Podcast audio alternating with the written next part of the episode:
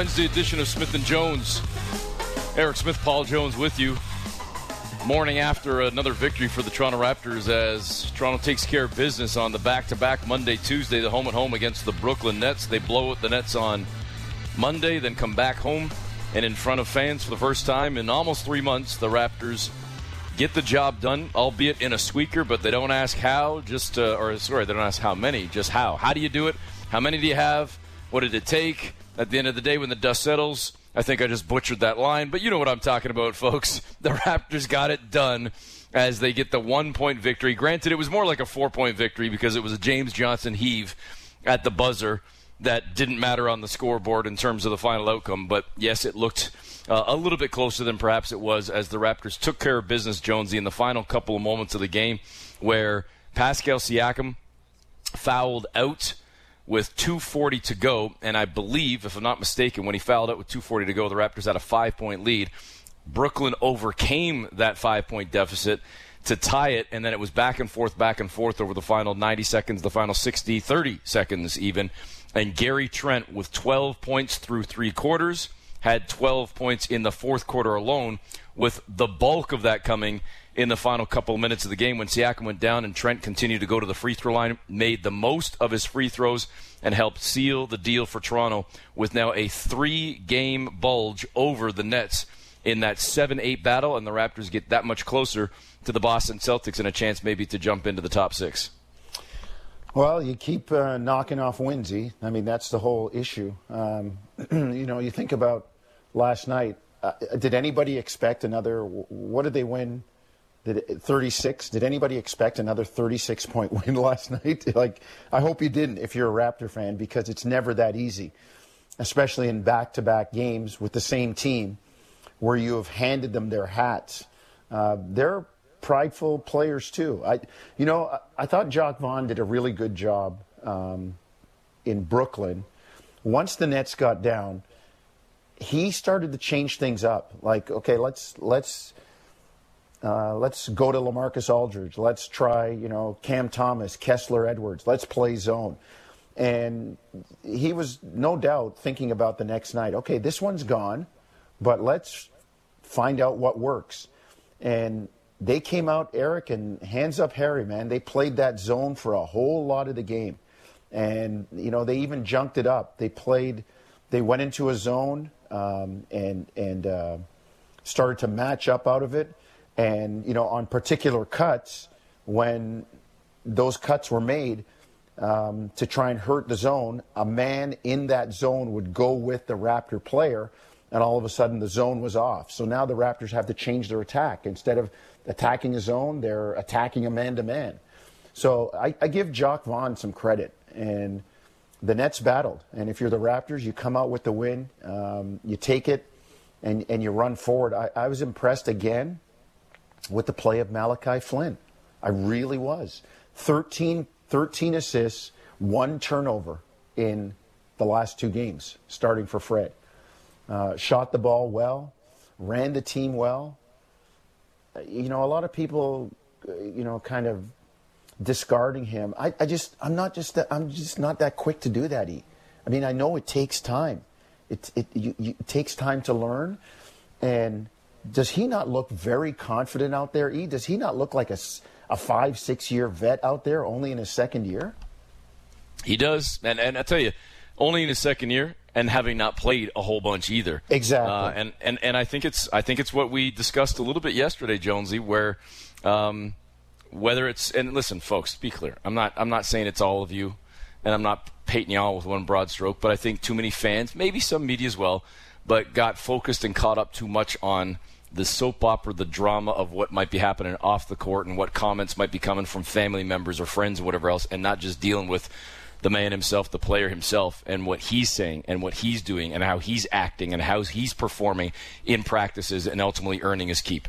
And he wouldn't be a guy I'd want on my team if he wasn't stewing, if he wasn't upset about it. In fact, uh, on the radio broadcast late last night on our postgame show, we had Malachi on and he commented, he said, and I'm paraphrasing here, but he basically said, What am I going to do? Sit and stew about it? No, I'm going to work to get better. Because what's that going to do for me? if I'm if I'm you know angry or, or, or cheesed off on the sidelines. So he's got the right attitude, and I think maybe again we're focusing too much on what other people might be saying as opposed to what he's saying, and more importantly, what he's doing and what how he's acting, and he's being rewarded. And he's certainly performing. I mean, Jonesy, I noted yesterday, and then you even, you know, backed me up further and, and, and dropped the hammer on the point even further. I looked at last night's game and the low amount of turnovers for him in 43 minutes. And then you said, hold on a second. It's two straight games because he did it on Monday and then did it again last night, too. Well, and, and in, in uh, his play Monday night in Brooklyn, everybody was, you know, was starry eyed at Scottie Barnes and what he did. Uh, I mean, the, the 10 for 10, uh, there was a stat out there that um, the last rookie to do that was Derrick Rose back in 2009, make 10 shots and a half. Uh, and then there was a, uh, a graphic yesterday talking about guys that had 25, 5 on 80% plus shooting. And there are four guys in the history of the NBA uh, in, in, a, in a game to do that John Drew, Charles Barkley, uh, I forget who the other one was, and, and Scottie Barnes. So everybody was, you know, watching Scottie, and, and Scottie played great. But Malachi just kind of under the radar, doing his thing, running the team. Uh, he made his first five shots Monday night in Brooklyn. So this is this is really good. This augurs well for the Raptors. The fact that these guys can come in and and step into a role. And, and here's Malachi. What have what have people been lamenting the entire year about the Raptors? Oh, Fred's playing too many minutes. Pascal's playing too many minutes. Uh, you know, you're going to wear the guys out. Where's the bench? They're not helping. Well, the be- I mean, non, uh, you know, big plays from. I mean, last night you're without OG, you're without Fred. Pascal fouls out. You still win a game. I know it's the Nets. I know they're in eighth, and they don't have Durant and Irving and Ben Simmons and all. I know, I know, but you can only play who's in front of you. And a guy like Malachi is telling Nick Nurse, "Hey, man, if you need me off the bench, I can put in some work for you." So I, I, think that's terrific. The night before, the Raptors had a, what 69 points off the bench, a season high. Thaddeus Young has been really good. Uh, he's coming e knocking dead people like, oh, he can't shoot. Hey man, he's an NBA player. If you give him an open catch and shoot, that's like being in the gym by yourself. He's knocking those things down. And uh, you know, just to tell the tales out of school a little bit, he and I, you and I, had a chance to meet him at center court yesterday after the game. He came out with some of his family. They were taking pictures and you know, he's he's really looking forward to getting to know Toronto. Yeah, he uh, he was all smiles when talking yeah. about Toronto and, and, and the prospect of, of, being in a playoff run here with the Raptors and and uh, having the fans back and looking forward to hopefully having a playoff game or two or more, uh, 10, 15. That'd be great, wouldn't it? At Scotiabank Arena uh, come springtime. Jonesy, I want to I want to steer a little bit back to Gary Trent okay. for a second and to Malachi Flynn. Uh, Trent, again, icing the game at the free throw line for the Raptors, stepping up. No OG, no Fred VanVleet. They're hurt. They're on the sideline. Pascal out in terms of fouling out with 2.40 to go. Gary Trent steps up into the forefront, gets it done. But then after the ball game, one of the things that he said, and I love this quote talking about Malachi Flynn. This this sounds like something that should be put in a book or on a wall or something. And may, maybe it's already been said by somebody. But Gary Trent said regarding Malachi Flynn, he's staying ready so he doesn't have to get ready. Yes. Yes. And he proved it last night. And, and what, what greater honor or, or stamp of approval can you get from Nick Nurse to go back to the point you made 90 seconds or so ago about the minutes for Fred VanVleet and the minutes for so many starters? Malachi Flynn playing heavy minutes last night, playing a team high 43 minutes in the ball game. So that alone says the coach has the confidence. Not just a team high, but a game yeah. high 43 as well. And two dudes that played the most minutes for the Raptors a rookie and a second year player. Flynn with 43, Barnes with 41. Well, and, and Eric, to your, po- to your point further about Malachi, um, if you're not ready or not staying ready to be ready, you get exposed when you go out in the court. You, you get exposed. You, you, you throw the ball away, you miss easy shots, you make bad decisions. So he's sitting over there on the bench, one, paying attention, and then two, no doubt, no doubt in my mind, getting in there early to practice, um, getting extra shots up, you know, working really hard because there, there is no full practice time per se at this point in the year. It's travel, play, rest at home, play, and he's he's doing he, he really is doing a terrific job. And the other thing too, Eric, that struck me is the confidence. He's out there like, yeah, man, I belong here. I know what I'm doing, and and you know he was he's been terrific. Now, that's two nights in a row. Um, over the course of this week, with Detroit tomorrow, Orlando Friday, Cleveland Sunday, if he's pressed into action, action and Nick Nurse says nobody gets it five out of five nights, can he give you two more nights? Can he give you three, four out of five nights? Yeah, that's when you know that you've developed some consistency. But for the first, you know, for the first couple of games here, Malachi's been terrific. Well, let's hear more uh, on Malachi Flynn, not necessarily from Malachi Flynn, but here is Pascal Siakam talking about the second year guard and his performances over the last couple of nights. I'm proud of Malachi. I think, like, again, he's been going through a lot, and um, you know, I always tell him like I, I be talking to him. You know, sometimes I text him randomly. I'm probably sure he's like surprised, like why why is Pascal texting me? Um, but nah, just just like because it's the NBA, man, and, and, and it's tough. Um, we all go through through you know tough times, and um, I'm just I'm just happy that he's given an opportunity and he's taking advantage of it. Um, he's been playing so well on both ends of the floor, um, contributing the game, making tough shots. Um, you know his speed off the off the floor is great, um, and I think he's making good decisions. and and and we're gonna need that from him. And, and you know like I just want him to keep it going, keep it going. I'm proud of him. Yours was kind of the opposite, right?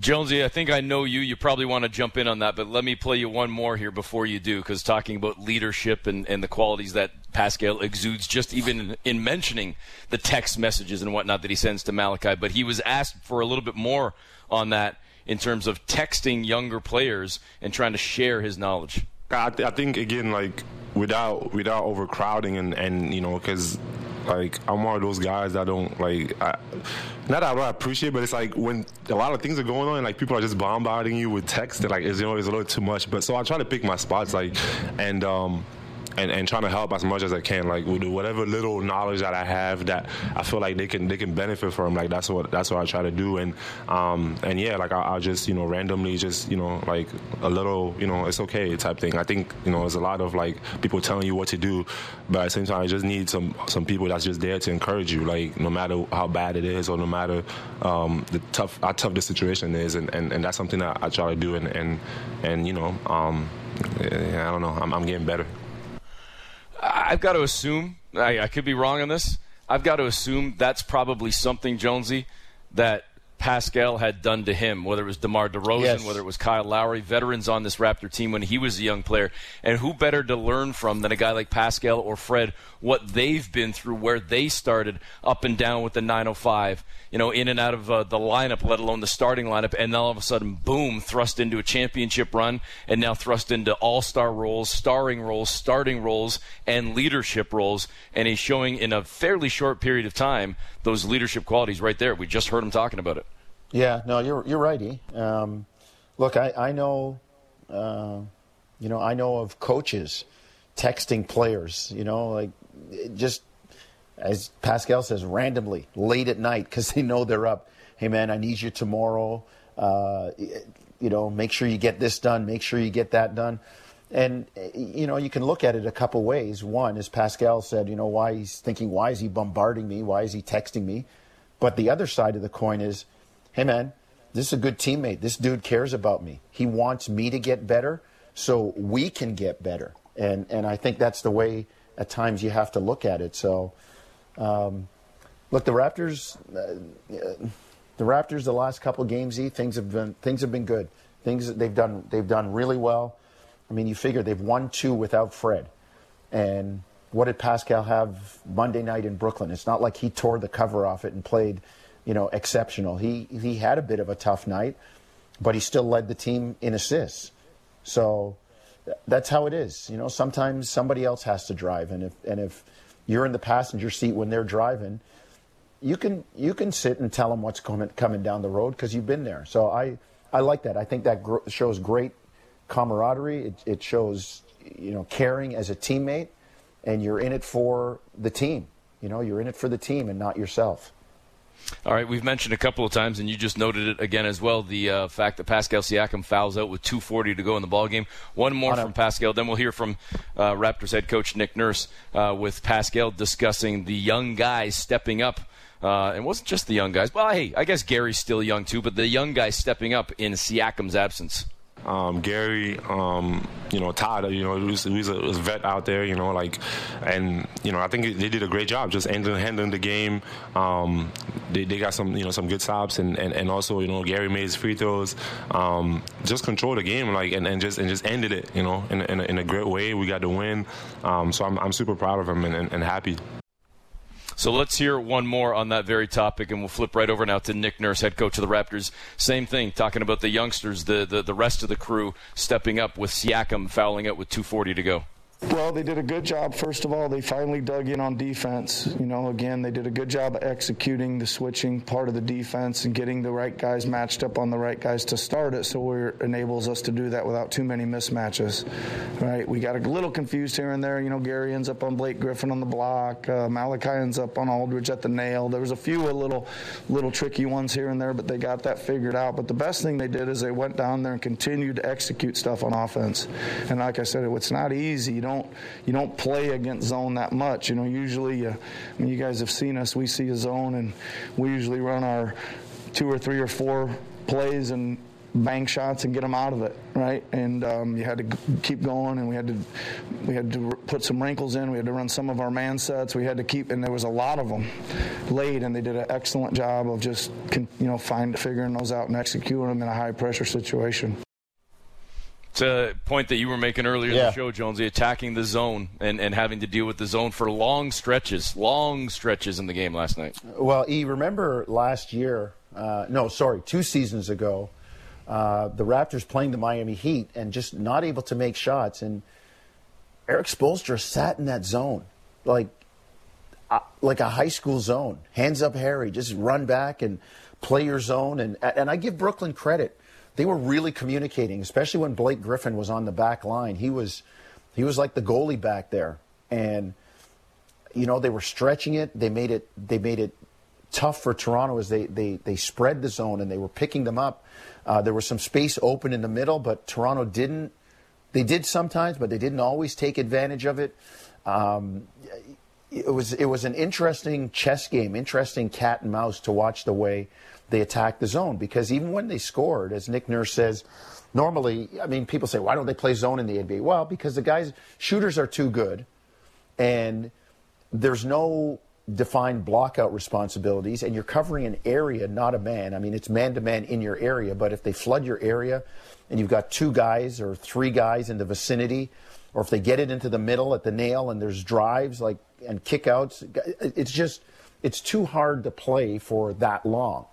And as I said, Jacque Vaughn stuck with it. He's like, okay, you got to score. Like, keep doing it. We're not going to overreact and get out of the zone and go into man to man where you can pick your matchups and switches and, and torch us. So uh, I I thought I thought the Raptors did a good job. It was a very you know high level strategic game, and and to Nick's point, it was a defense in the fourth quarter that really uh, you know really did the job and. I thought it was interesting that Nick threw a little bit of zone in there himself at times. All right, one other point we haven't gotten to. And it was a fun little uh, subplot to the game last night.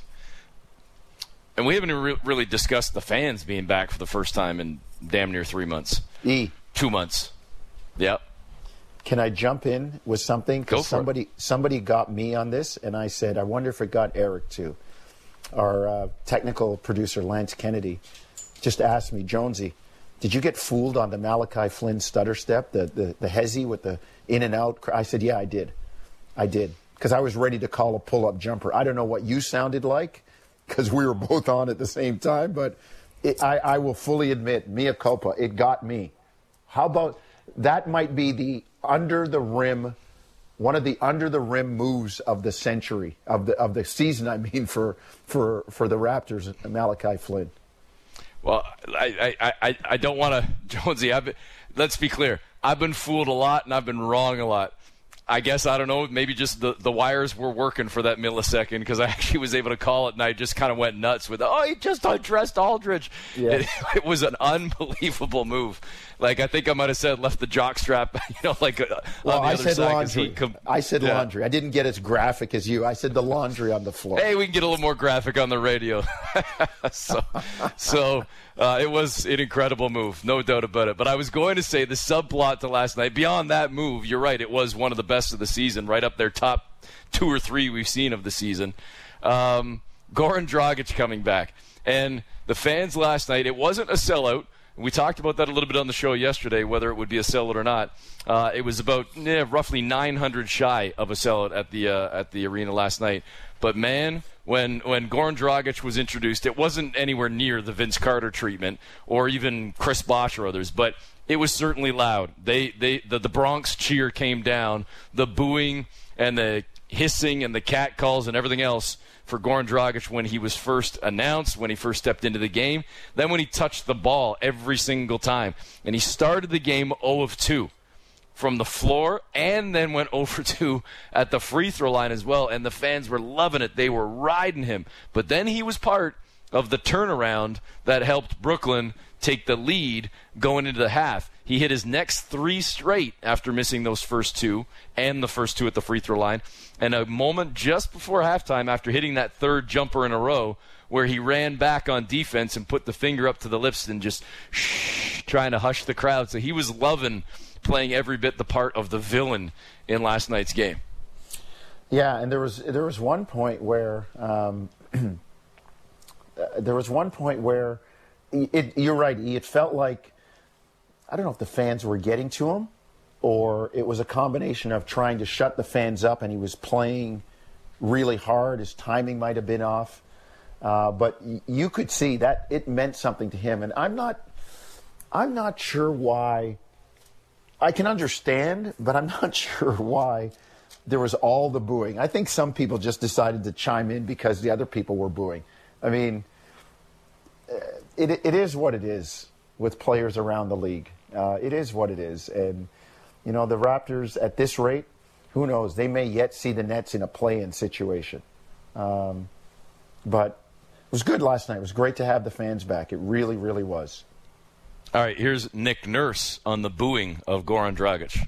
The only time I really noticed him is, is uh, I think Gary was shooting maybe one or two free throws, and or I think one, and Dragic checked in, and they were booing so much. I was hoping they were going to stop before Gary before Gary got the ball, and they didn't really want to. But uh, anyway, they were lively, that's for sure.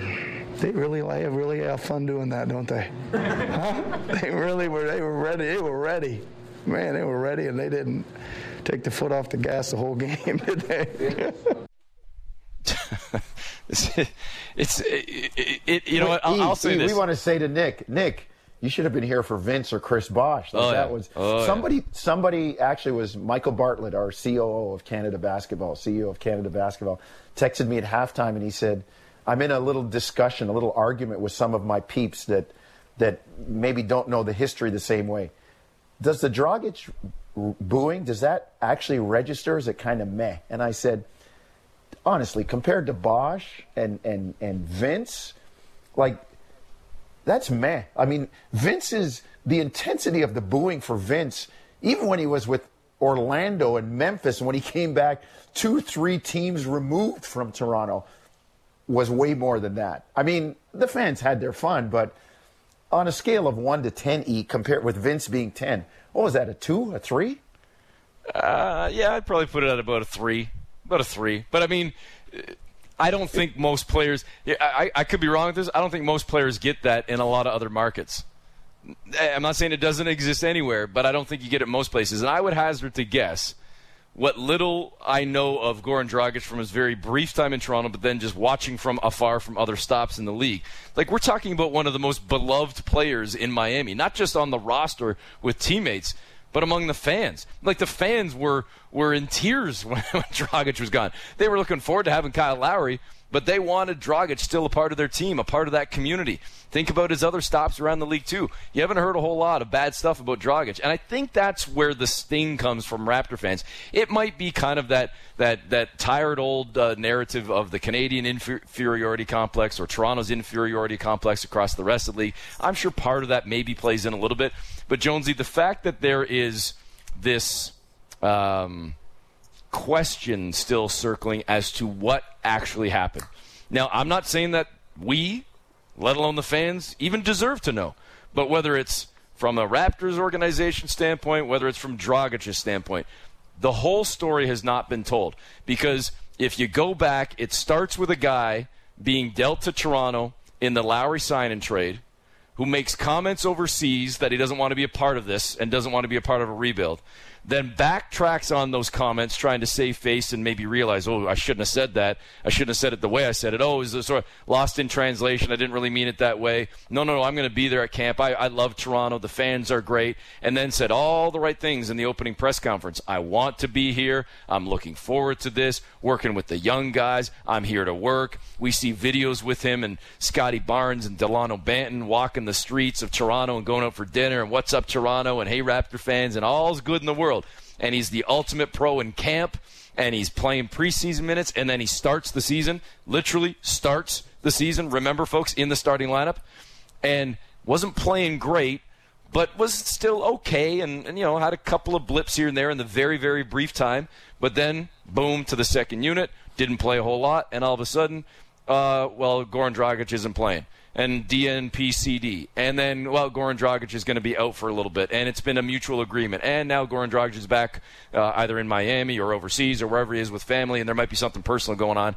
And it was getting to become ridiculous every night. Like, injury report or or who's sidelined like not with team not with team meanwhile he's down in Miami watching games and working out and clearly ready to play but doesn't want to be here so it's like the jilted lover or like why don't you want me why don't you like us and it's ironic, and we've talked about this, Jonesy, what the Raptors could use is exactly what he is a veteran yeah. guard, right? So I yeah. understand why the fans, some of the fans, were, are pissed off and annoyed. And I think having some fun with letting him know about it. I, I, yeah. I get it. I get it. Yeah, I, I, I, do. And when you put it, and frame it in, in that context, I, I, can see that. Um, it's it's I don't know. For me, it was just great to hear the fans back in the building. Yeah, you know yeah. the chance of coming down the stretch, the chance of defense, and and uh, you know when Scottie hit that that uh, the fall away after picking up his dribble and just kind of using his length and uh, the the you know the one foot fall away that went down and he's flexing and the crowd go. It was I just got tingly. I mean that that's we've waited two years for that. E. I mean, almost two years to the day, right? I mean, yeah.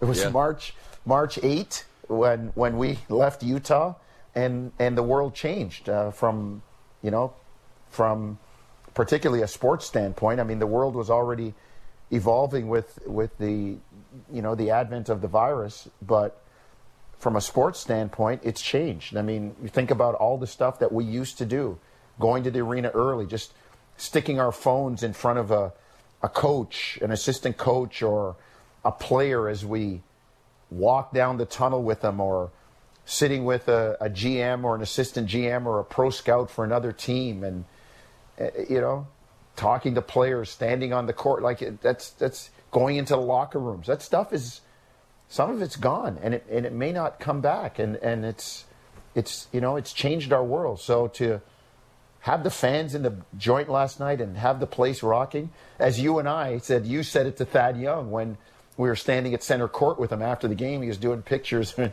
you said, wait till you see the playoffs. And I said, oh, yeah. You wait till you see this joint come playoff time. And mm-hmm.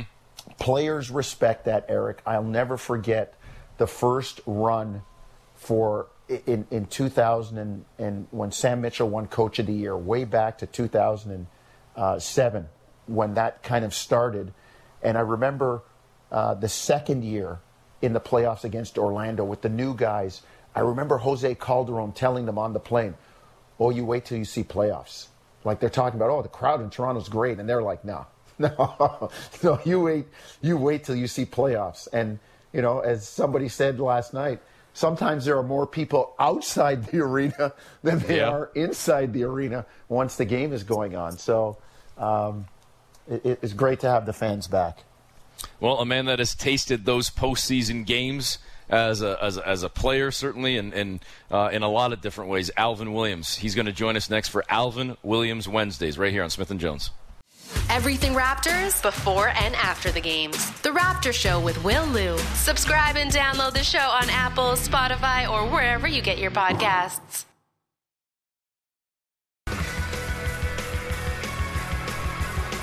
Back on Smith and Jones, Eric Smith, Paul Jones with you. Raptors again coming off the back-to-back home-at-home wins over the Brooklyn Nets as Toronto now gets set for another back-to-back coming up on Thursday, Friday against the Pistons and Magic. So lots to discuss as we bring into the conversation right now our uh, colleague, friend of the show, Alvin Williams Wednesdays. Al, good to chat with you as always. What's up, guys? How are you? Al, Al, Al, I got a question for you before we get going. You're in a Hall of Fame, right? Uh, no. You're not? Well, I thought you were in a it, Hall it of depends, Fame. It, it depends which one. no, man, a Hall of Fame's a Hall of Fame. It doesn't matter Yeah, which I'm one. in, I'm in. I'm in a few local Hall of Fame. That, that's what I'm talking about. You in a hey man, when you're in a Hall of Fame, you're in a Hall of Fame. And and our boy Eric Smith just got uh, we we we got a party to go to. Al Eric Smith being inducted into the Burlington Sports Hall of Fame. I got the news last night. Eric didn't know.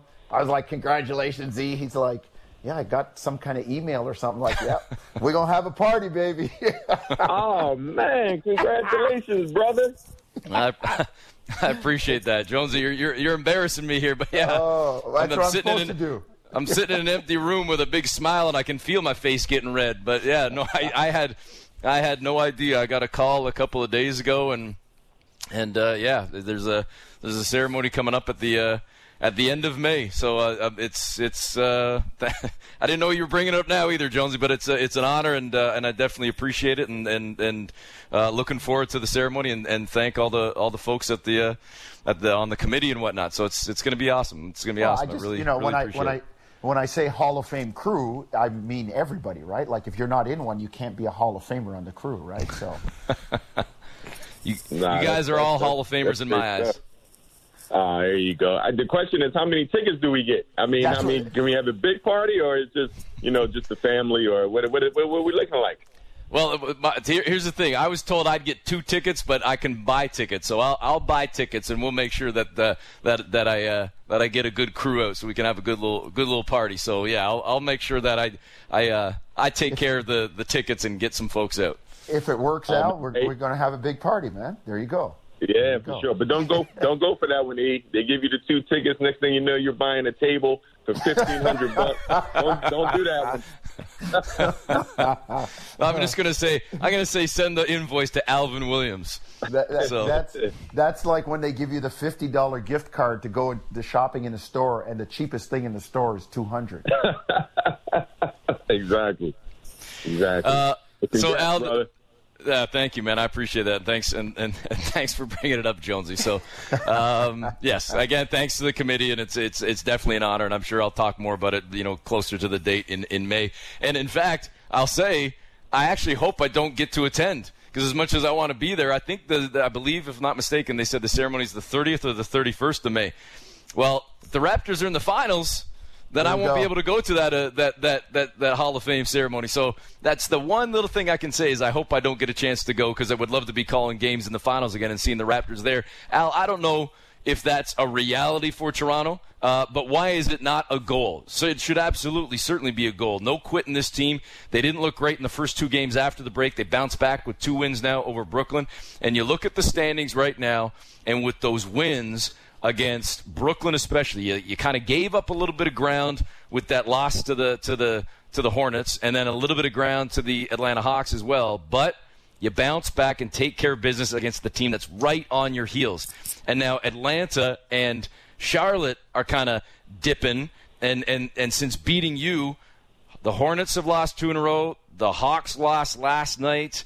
The Raptors now have a five game lead over the two of them, a three game lead over the Nets, and only a game and a half back of the Celtics. So they're starting to create some separation, but yet staying tight to the teams ahead of them.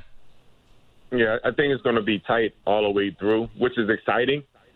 But I believe it, it, this whole year has been so funky in the Eastern Conference. You know, with teams, whether you know a lot of the whatever the reasons are, whether it's health and safety protocols, whether it's injury, whether it's just teams, you know, trades and things like that. But the Raptors have been doing a good job of being consistent, right? I think you know they they definitely were playing great basketball. I think their unique style not caught teams off off balance, but you know a lot of the guys were playing at a very high level. Pascal, Fred, G. Trent, uh, OG was playing well. The young fella Barnes was playing well, and then here and there you had people coming off the bench, and Chris Boucher really identifying as that come guy coming off the bench. And now they had a little break with the All Star break, and they, they slowed up a bit. That's one thing that I'm I'm not concerned with, but those five players will have to play their best basketball in order for the Raptors to continue to make that push. And is that realistic to ask to have that pressure night in and night out? But you still have to look at the Brooklyn Nets. You know, Brooklyn Nets do not have Kyrie, KD, and Ben Simmons and their whole unit. So once they once they get, I'll be really interested to see how things shape up once they get rolling and all of those guys are back if they get back. Uh, that's a key point, Al. I mean, we had one of the uh, people, one a Nets uh, a media member on with us yesterday, and I mean they're running out of they're running out of runway here. They're they're getting low on on takeoff time because Simmons still hasn't played. Uh, the vaccine mandate and and those stipulations are still kind of handcuffing Kyrie Irving. I mean you know, they just played the Raptors back to back, the team that's right in front of them in the standings, and he could not, even though he was healthy, he could not play in either one of those. And then when you get all three of them back, you've got to figure out the chemistry between the three of them and then how it trickles down and it adjusts and defines roles for the other guys, you know, for, for Bruce Brown, for for for Cam Thomas, for these other guys. What what happens when when you know the best players are back? So. Uh, it, it, this is something that's been said for the last couple of years, Al, with Brooklyn. Oh, they look good on paper when they had Harden and all that, but you don't play the game on paper, man. One hundred percent, and you're right. They are running out of time. I think not just for this season, this whole experiment is running out of time, and and I think it's one of those things where it's it's coaching, it's management, it's players. I think this whole the whole experiment once again is running out of time because there's nothing to solidify with what you're getting out of a product that should be and had the goals of being a championship team. So you're 100% right. And that's why I always go back to the Raptors really, you know, focusing on their style, focusing on how they're going to finish finish this season. And they do have a, a unique style, and their approach has been very good. Now you want the players to get back at, you know, Pascal, get back to how he was playing before. And I'm not even talking about the numbers. I'm talking about the facilitating, the energy, the defense, and all of those guys. You know, getting back at that energy level, getting Fred back out there, making sure everyone's healthy and make for this final push. Because we've seen if these guys can all get on the same page, and when they are on the same page, playing at that level, they can beat a lot of teams in this NBA from the top to bottom. Speaking with Alvin Williams on Alvin Williams Wednesdays. Al, I want to shift back to a, a portion of the conversation Jonesy and I were having about 30 minutes ago, and, and, and I'll acknowledge right off the bat, I don't think that it's it's it's exactly the same as what you went through, but I feel that there are at least a couple of similarities. You've talked to us in the past about the frustration of maybe not playing as much as you wanted to early on, especially when you first came to Toronto. And it was Lenny Wilkens that when he came in and handed you the keys and, and, and you suddenly started playing more of a role and a starter and, and your career took off. I don't think that same case is going to happen with Malachi Flynn, not in Toronto. It's not like he's sitting biding his time waiting and he's going to suddenly take over for Fred VanVleet. That's not happening. But the similarities in terms of just a role having a part of a role, a, a, a, you know, a place on this team. He hasn't played a whole lot this year, but he stayed ready. and he stayed ready and he kept working. And now with VanVleet down, Malachi's had two huge games in the starting lineup. He's been a key cog in these last two wins. And maybe if you could just speak to us about the the preparedness and, and again that staying ready and the the mental approach, let alone the physical on the floor in practice every day and just waiting for your time. And as Gary Trent said, you know, staying ready so that you don't have to get ready. Yeah, that that's it. You named you named it all. The physical piece, the the mental piece, and it is that the NBA is so weird like that because you just never know. It's days where you're leaving that arena. It's days where you're coming into the arena uncertain, you know, not motivated because things aren't going your way. But you have to muster up some type of, you know, confidence. You have to muster up some type of energy and encouragement when your number gets called. So when you're out there in practice, you're going hard. You're doing everything you need to do. You're keeping your body in shape. Mentally, you're trying to stay sharp. You're still being lighthearted, you know, when it comes to your workouts and you're trying to figure out and you're feeling good. And then a game comes and, you know, there's no result because you may not get an opportunity. But when that opportunity comes, you want to make the most out of it. And you hear it a lot. But then, you know, sometimes that game is not that first opportunity. It's not that game because there's times that Malachi has been in the game and he didn't look that great, right? He looked like he forced some things. He looked like he was out of rhythm. But then you do have that breakthrough moment. And he showed time and time again that he's an NBA player. And once again, I tell all young players, when you get out there on the floor, you're not auditioning just for that one team. You're auditioning for the other 29 teams. And those, trust me, those scouts, those GMs, they see you other teams, other your peers, they see you, they understand. I can't tell you how many times when I would get put in the game in garbage time, and very, very good players would come up to me and was like, "Hey, man, wait, wait your turn. Your time is coming. Why aren't you playing? You deserve to play." I never forget leaving the Staples Centers one time, and Shaq, he came up to me and was like, "He's like, hey, man, your time's going to come." So you have somebody like Shaquille O'Neal come up to you and tell you that you're a good player then you're you you feel pretty darn good. So Malachi Flynn, he's he's in that position. He's an NBA player.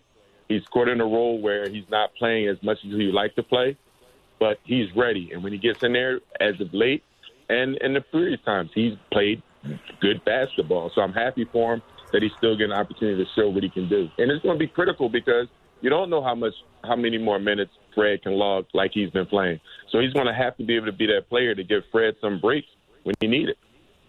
Al, two things to that point. Um, one, um, if if you're if you're Malachi and you've kind of had a little breakthrough here, a, a little yeah, prove it moment, the confidence has got to be sky high.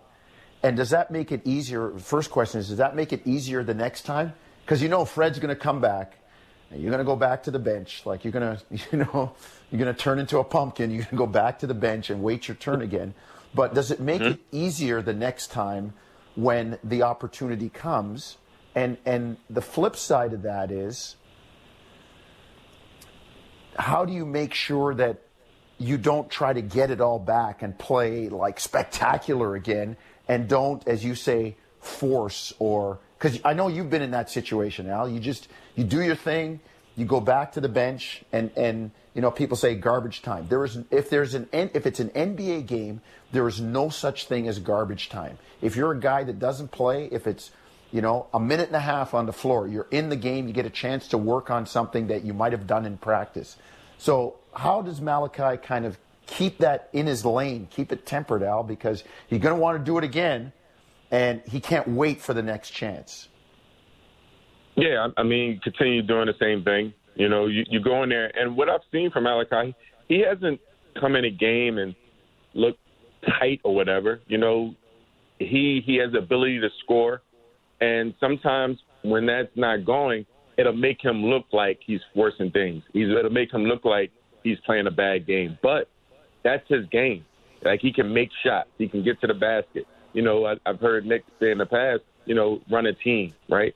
It's hard. It's hard to run a team in today's style of basketball with a point guard. He's not conducting everything. He's not di- directing traffic all of the time. Like bring, walk the ball down, put people in spots. It's more of a pass, flow, body movement, and making sure you make the right decision. And as long as he makes the right decision, and then when he gets the opportunity to be efficient from the field, and then also on that defensive side. The only thing with Malachi right now, defensively, he doesn't fit that mold, right? He doesn't fit that mold that the Raptors have been displaying with their length and the ability to to switch different positions. But you know, Fred doesn't fit that either. But Fred's a dog on the basketball. Like he's a great defender, man to man, one on one defender. And Malachi has to he has to be that person as well. So continue doing the same thing. Continue doing the same thing, the same approach. And most importantly, you want to just get confidence and trust from the coaching staff. So when it's time to go in, maybe it's game two, and you need somebody, you need a spark off the bench. You remember, you remember the, the 61st or the 62nd game when we needed him and he played well. Let's go to him again. He making, you know, make some bones in game three in the first round of the playoffs. So you just never know when the opportunities will come. But continue, if he continues to do the same thing and keep earning and gaining the trust of the coaching staff, he'll be fine. Trust me. And all the coaches, managers, players, they talk. So you just want to continue to create those opportunities. If it isn't in Toronto, it's somewhere else. All you want is one team needs you and one team wants you, and you'll be fine.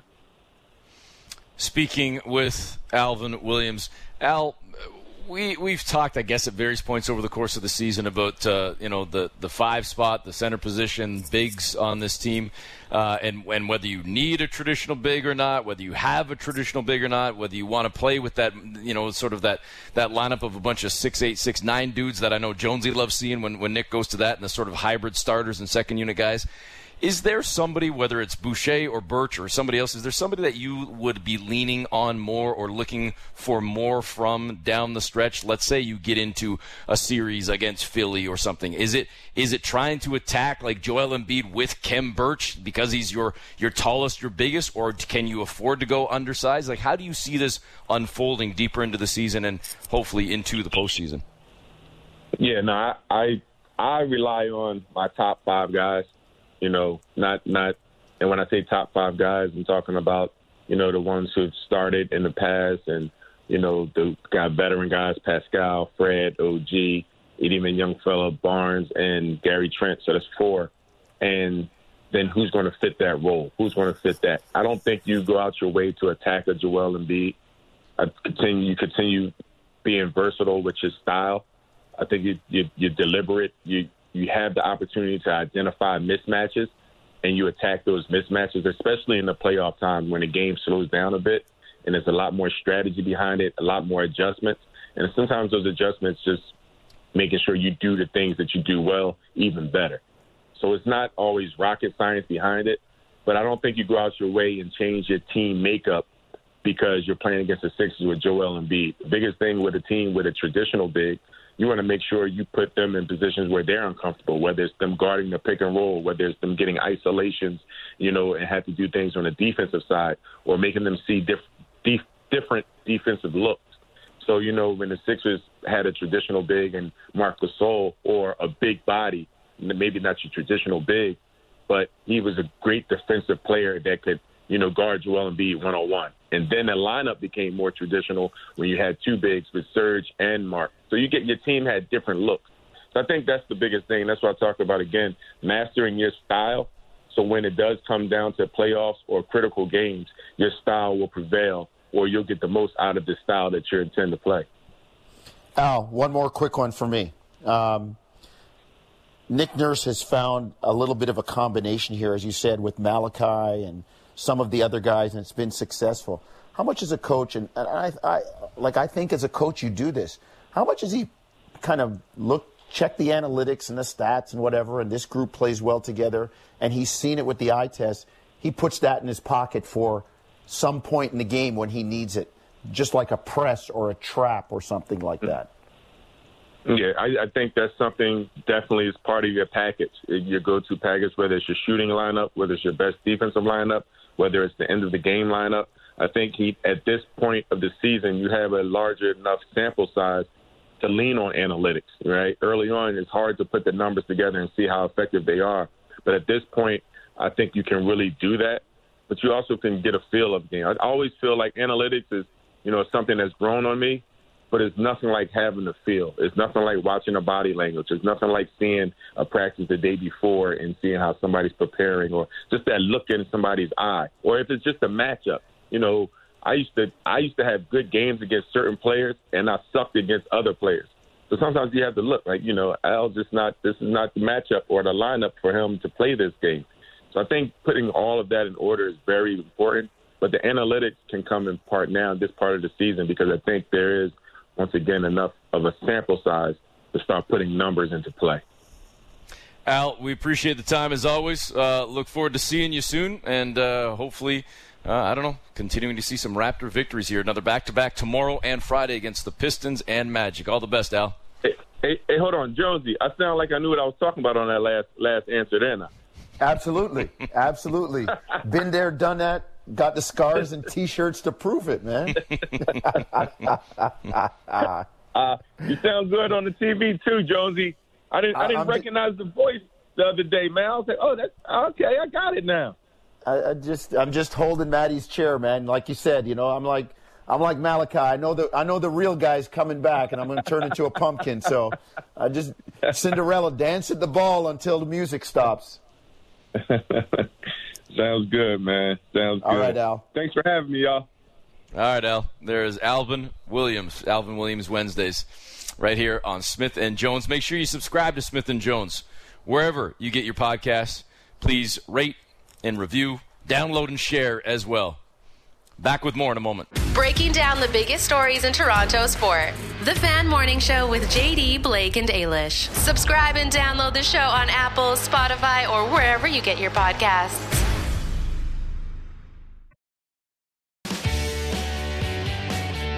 Back on Smith and Jones. Eric Smith, Paul Jones with you. Raptors getting set for a tilt tomorrow night against, uh, is it fair to say their nemesis? I mean, they, the Pistons have certainly had their number uh, since Dwane Casey went to Detroit. So the Raptors hoping to get another one tomorrow, looking for a third straight victory. The back to back playing against the Magic as well, and then six straight coming on the road starting on Sunday against the Cleveland Cavaliers. Lots going on around the association as well. We'll dive into a bunch of things in a couple of minutes' time with uh, Brian Windhorst. And then later on in the hour, Shi Davidi, baseball columnist with Sportsnet, will join us. And Jonesy, uh, we'll get into it more with Shi, but Major League Baseball, I don't know what they're thinking. I don't know how tone deaf they are. Like, read the room. Read what's happened in the world right now, let alone what's happened in the world over the last two years. And I can't believe, maybe I'm naive for saying I can't believe, but I truly can't believe that they did not get a deal done, that they are going to be canceling at least the first two series of the season, and that they didn't figure this out. And in the midst of everything that's happening, these millionaires and billionaires can't get their blank together. Yeah. Um, well, there's no secret. It, it's what caused me to stay away from the ball yard for uh, probably about nine years until my kids were old enough and daddy daddy we want to see a baseball game because i just just bothers me. Like there's a whole bunch of money out there. Come on guys figure it out. Um, think about it e. When was the last and it and and it just seems to plague baseball. It used to hit all the sports and now it seems like it's not ideal in football because there's still no guaranteed contracts in the NFL. Um, but when was the last time we had like real serious labor unrest in in in basketball or well even the NFL for that matter like I, I don't even remember with hockey there have been some ups and downs but have we had any like I'm, I'm honestly glitching have we? Uh, uh, uh, has there anything been anything in hockey in the last little while? It's like, oh, we're losing games and there's there's strikes and lockouts in the CBA. Like I, I don't remember, E. But it just seems like baseball's always jumping up in your face with, here we are again. Hey, it's me, labor issues, I'm knocking at your door. Like I, I don't I don't get it. Just me. We'll ask Shi. It, it, it is not just you. That's that's the problem. It's okay. at the very least you and me, but I think it's a whole lot of other people too. And and uh, w- w- again, we'll dive into it more with with Shi when he joins us towards the bottom of the hour. But I think what frustrates me a little bit too is most people, I think, want to point the finger at baseball and at the owners. And I'm not saying they're wrong by any means. I'm not going to side. I'm not going to side with the billionaires or the uh, the multi multi hundreds of millions of dollars heirs. But at the same time, when I listened yesterday to Rob Manfred, who I don't really want to like, I'm hearing that okay, we made this concession, we made that concession, we made this concession, we've tried to come back on this, we gave the players that. It seemed like they did give a whole lot back. Now he might be missing a lot of the key numbers and a lot of the key points and, and a lot of the key things that the players ultimately want and need and feel that they're they're justified and deserving and whatnot. Um, but at the same time, I think there does have to be a little bit of give and take. And we're only getting one side, and then we heard from the players later, and I started to kind of sway like, oh, yeah, okay, hold on a second. The baseball owners don't seem like they're great guys. Not that I assumed they were. Uh, seems like the owners maybe aren't as correct as I perhaps thought they were. Hmm, maybe the players are right. Well, you know what? If I'm seeing both sides, then how do you guys not see both sides? How do you yeah. not get this thing done? Like how? Can, the other thing that pisses me off with stuff like this as well. Pardon my my tongue. I get annoyed by why did you sit around for three months and then do nothing until the 11th hour? Like I know that's how I was as a student. I waited. I said that to JB, to Jeff Blair yesterday. I waited until the last minute for everything. Heck, even sometimes with this show, Lance is yelling at us, guys, where are you? And we're logging in 60 seconds before the show because I'm last minute Larry with a lot of stuff. But when it comes to this, when it comes to something that impacts so many people beyond just your players and your coaches and people that work in the organizations, but the ancillary people like the ticket takers and the security staff and the concessions folks and the businesses in the area and everything else that is impacted by baseball, how you have the nerve to sit on your hands for months doing nothing, and I'm, say, I'm talking to both sides here, doing nothing to then finally on at the 11th hour decide okay, let's start talking. Like, why even have a deadline then? Why even bother having the deadline if you know you're not going to do anything until right at the last minute? What's the point? Yeah, What's the I, point? No, you're you are you are a million. Well, maybe I should say a billion percent right, E. A billion. But what do we know? Probably nothing, or at least very little. At least very take, little. You can take out the probably, brother. Nothing. nothing. Yes. Okay. Fine. Yes, that's true. I don't know if my wife's listening, but don't tell her I know nothing. Um, all right. Let's shift our attention back to a sport that's actually playing and seems to have its labor issues resolved for now, and hope we don't have to eat our words in future years when it comes to the NBA. Uh, joining us from ESPN, uh, we always love chatting with Brian Windhorst. Brian, thanks for the time today. Good morning. Hey, Brian, just just just as a quick little aside, I don't want to go too far down this path. How much do you, whether it be as a as a sports fan in general or just as as one of the best covering the NBA, how much do you think leagues like the NBA, whether it be NFL, NHL as well, watch what the other leagues are doing either with a Cheshire cat grin or with a keen eye in terms of what they're doing with their labor situation and how they're handling things with their fans, their teams, their CBAs, all that stuff. How much do you think other leagues are sitting back and watching what baseball's doing?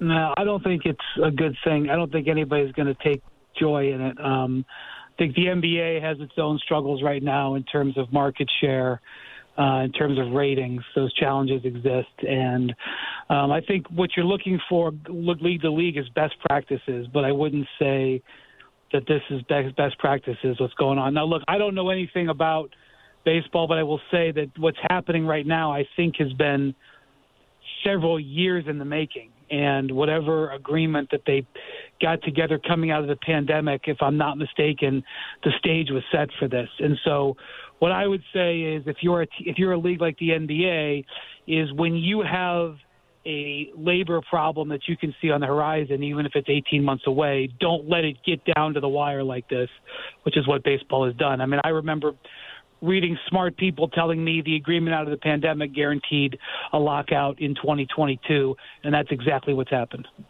Oh, well, like Eric said, Brian, hopefully we don't have to deal with that in, in terms of uh, the NBA anytime soon. They've been, touchwood, pretty good recently about splitting up the pie, even though they might fight over who eats how much. Brian, I, I, I want to look at where we are in the season now. We're, we're, we're in the home stretch. We're, we're getting down to, uh, you know, looking at stuff for seeding. And a, a couple things come to mind. The Raptors have just played the Nets back to back and beaten them twice, once badly and, and by a point last night. How does Las Vegas still have this Brooklyn team as one of the potential NBA champions when right now that that car is definitely up on blocks and, and looking for repair? I know it's crazy, Paul, the, the way they've sat there the whole year, especially as you look at. I mean, I, I just can't believe people aren't looking at the Heat. I mean, in terms of just wagering standpoint, looking at the Heat. I mean, the Heat have have won, I think, uh, 10 out of 11 games. They have a stretch coming up where they have 11 out of 12 or 11, 10 out of 11 at home. So I'm expecting them to widen their lead. And in the next 10, 15 days, they're going to add Victor Oladipo. And I'm not saying Oladipo is going to be an all star again, but that's a heck of an add to your roster in March, and nobody talks about them. Um, but, you know, the thing is, I will say this when you have Kevin Durant, um, when you have Kevin Durant, you know, it really opens up a lot of things. Calling them the favorite is kind of tough. And they were dealt a pretty big blow this week when it became uh, known that there wasn't going to be an immediate uh, a relief in the vaccine mandate. You know, I was with the Nets a couple of days ago, Saturday night in uh, my Milwaukee. They won that game.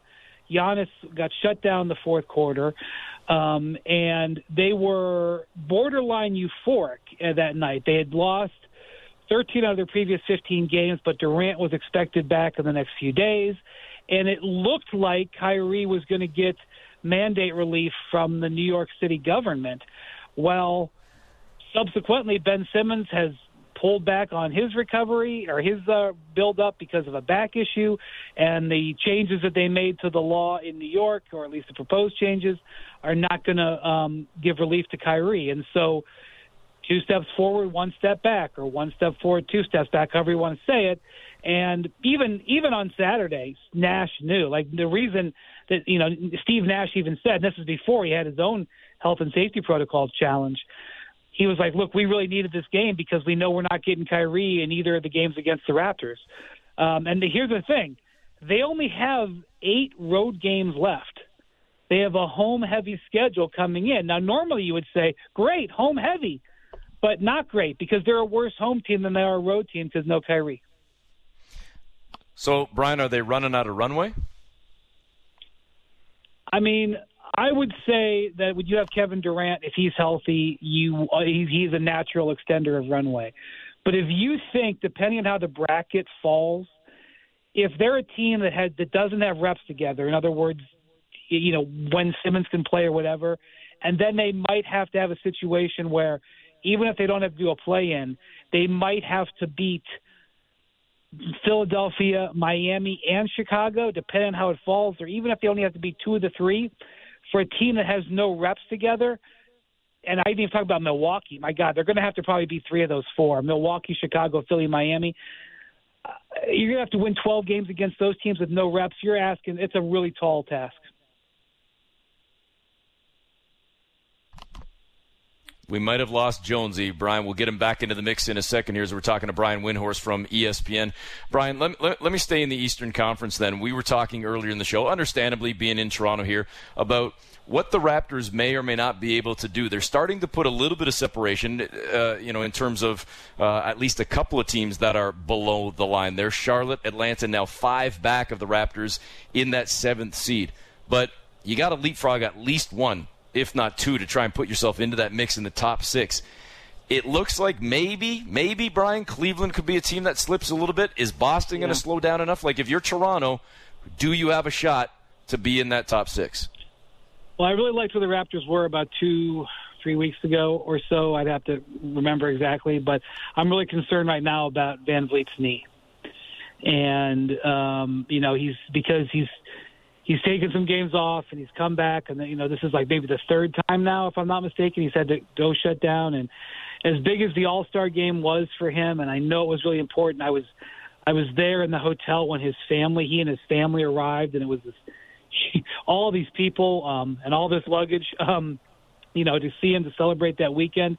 And only played nine minutes in the game. And he only played nine minutes not because he didn't hadn't earned it, but he only played nine minutes. I think because he was having his knee protected, and so I'm just worried about that. And so, like you know, you see a game that like Barnes played last night, and you get very excited. I mean, I get very excited about him anyway, just because I know that he's still so raw, and I think about what he can be. I get excited, and uh, I know Siakam's been in a little bit of a slump, but you know, obviously he's been terrific. Uh, this is a bounce back season, but if you don't have your lead guard healthy and kicking, you got problems, and that's what you know the Cavs are running into right now. They are they lost the other night to Minnesota. They had five guards from their you know opening day roster. Well, I guess not opening day because they had traded for LeVert but they're down to like their fifth string guard. They they started a two way guy and his backup was a ten day guy at point guard. So like if you don't have your frontline point guard, you are going to be less than in the NBA. So to me, analyze the seeds, analyze various guys.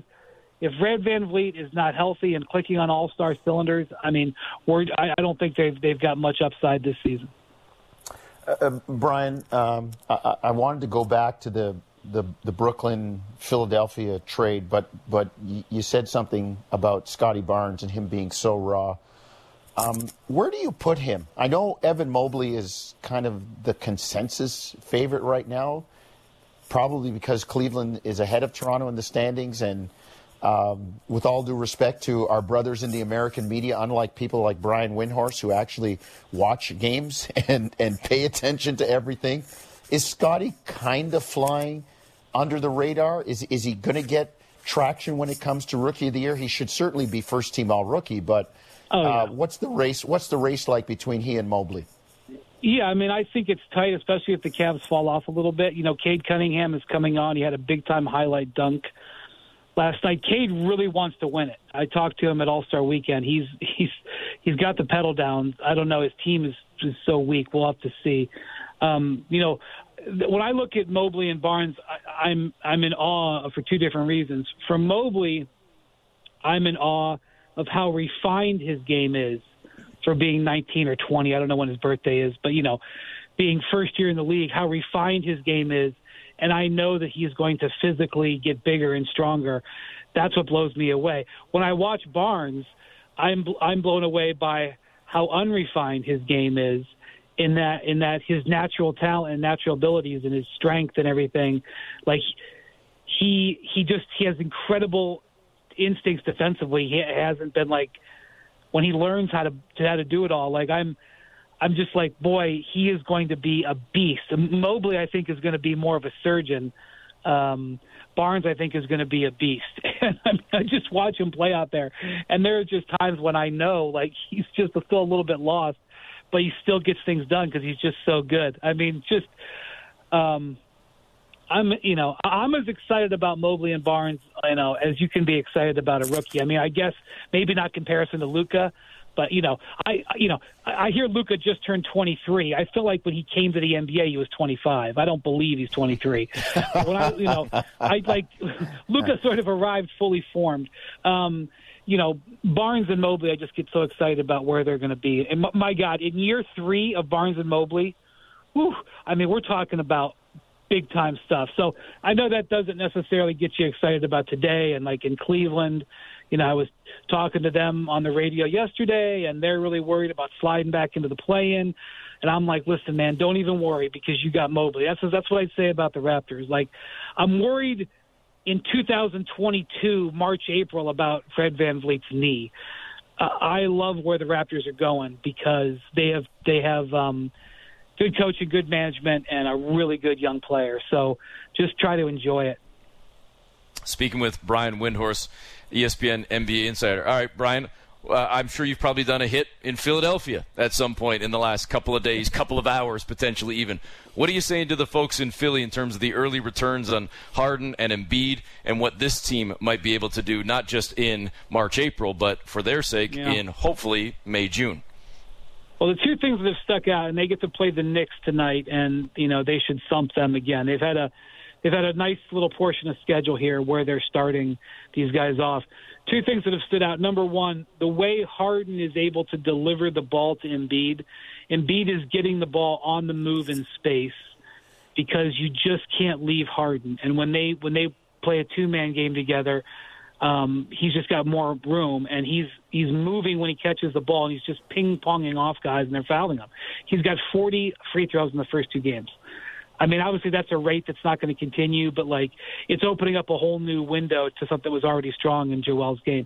The second thing is because of the floor spacing, um, Maxey is starting to kill. And so what's happening, you know, and I'll see how teams adjust, but Maxey is getting the ball in space too, and guys are running out to him, and he and he's just putting the ball on the floor, and he's so fast. You give him more lane, especially if Embiid is out of that out of the way there, like he's just killing. So those are two things I didn't quite see.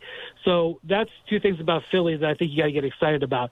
But they start on Friday a four game run.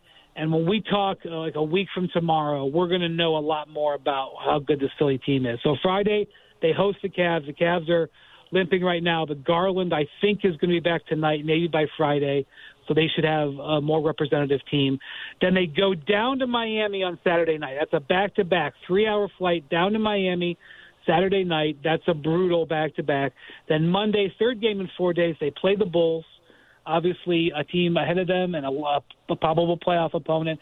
And then next Thursday, the game people were circling, although you can take a circle off because Ben ain't going to play, is the game in Philly. But they, uh, Brooklyn will ha- be in Philly, uh, and that means they will have Kyrie and Durant is likely to be back for that game. So those four games in that tight of a span against four teams that are legit contenders in the Eastern Conference against them. Let's see how they manage those four games. They slap those teams around, we're going to really be having a conversation. Well, uh, Brian, uh, you know, for me, I wanted to. You, you, talked about Harden and how he suddenly had this rejuvenation, um, picking up with with Philly. Uh, how much of that is being with Daryl Morey, a guy who really believes in him, um, with Doc Rivers, a coach who a championship coach like this. James Harden, like he's he's chasing the finish line. He's chasing the ring. He knew he wasn't going to get it in Houston. He thought he was going to get it in Brooklyn. Now he's gone to Philly, and he probably thinks he's going to get it there. How much has that just motivated him? Because you talk about his play, all of a sudden, you know, people were making jokes about, oh, he's injured, he's going to get traded and be, you know, be at 100%. And here he is killing it right now after the trade. Well, Jonesy, I think it's because he had kind of shut it down in the last couple of weeks trying to get traded. So that was part of it. But I think, you know, in fairness, the you know Harden was playing really well last year after he got traded. Um, the Nets had the number, even though uh, Durant missed a bunch of time with his own hamstring injury. If you remember last year, he missed like the whole spring the Nets had the number one offense of all time in terms of efficiency last year because Harden was great and he was out there mostly with just Irving for a lot of it. Um, and then Kyrie got hurt in the playoffs and what have you. But Harden suffered that hamstring injury last spring, or I guess maybe it was last summer, uh, right at the end of the regular season, and then he re-aggravated in the playoffs. He has not yet gotten back to the player he was, in my view, um, when he came over from Houston, the player that he was during uh, most of last year. He had a good first two months of this season, and the Nets were winning a lot of games. That's why I think they've lost 14 out of 17. That's why they're still, um, you know, over 500 because they actually did win a lot of games in November and December, and Harden was playing well. But he hasn't been back to that, you know, first team, second team, All NBA level. So yeah, he looks better than his last days as a net when he was shutting it down, but I'm looking for the first days as a net type Harden, and that's what I'll really judge as we get into, uh, you know, towards the playoffs. Hey, Brian, one last one for me here. We always appreciate your time talking to Brian Windhorst from ESPN. Um, over the course of the season, uh, I'm sure we've even talked to you about this the, the, the race for the MVP, I suppose, the battle for the MVP. Where do you see Ja Morant fitting into things now and into that conversation? Yeah, it's a fair question, Eric. I, um, you know, Tim Bontemps from our staff, he does these straw polls, and they're really valuable because he talks to a hundred likely voters, not ten, not fifteen people who are not going to vote. He talks to people in every market and oversees the actual representation of who the voters are. So when he puts out one of those polls, it is very accurate to where the voters feel. Now he did one in November, and Steph was the runaway winner. Guess what? Steph has been in one of the worst three month shooting slumps of his career. Steph is no longer in the top five, uh, maybe he's fourth or fifth, no longer in the top three. The poll that came out just before All Star Weekend, Ja was not in the top four. So I would say to you, based on that, especially since Embiid is still playing great, there's a lot to climb there. But you, you, there's no way you can watch Ja and not be incredibly impressed and think that his future is to do that. And like, are the voters possibly maybe a slight little bit behind? It's possible. I mean, I had DeMar DeRozan fourth on the ballot that I submitted for that, and people would say to me that you're crazy for having DeMar DeRozan fourth. I had Chris Paul fifth because I thought, you know, the, you know when I voted, uh, Chris Paul had not he had played in every single game, and the uh, the Suns were 48 and 10. You know, and he was killing it in the clutch. So, you know, the the the, the season ebbs and flows and changes a little bit. Um, I think Ja's a candidate, but right now, based on that information, I think it would be hard for him to win. Brian, last one for me. Um, Memphis in general, they're on the come up. Are they going to a disappoint people come playoff time, uh, hurt people's feelings, other teams, or b going to bow out with a lack of experience and be disappointed themselves? Well, the interesting thing is, you know, uh, Golden State is in a slump. They've lost, um, I think they're five and six since February 1st. And um, they are now only like a game up or a half game up on Memphis for the second seed. So Memphis might win their way into the second seed, which would be very interesting in terms of their their situation if they could have home court the first two rounds. Okay, um, but what I will say about Memphis is this: they play a very high tempo, high speed game, and that makes them awesome to watch. But history tells us in the playoffs, no matter who you are, whether you're the seven seconds for less Suns or whomever, the game slows down. It's yeah. slowed down for 70 years. It's going to slow down again.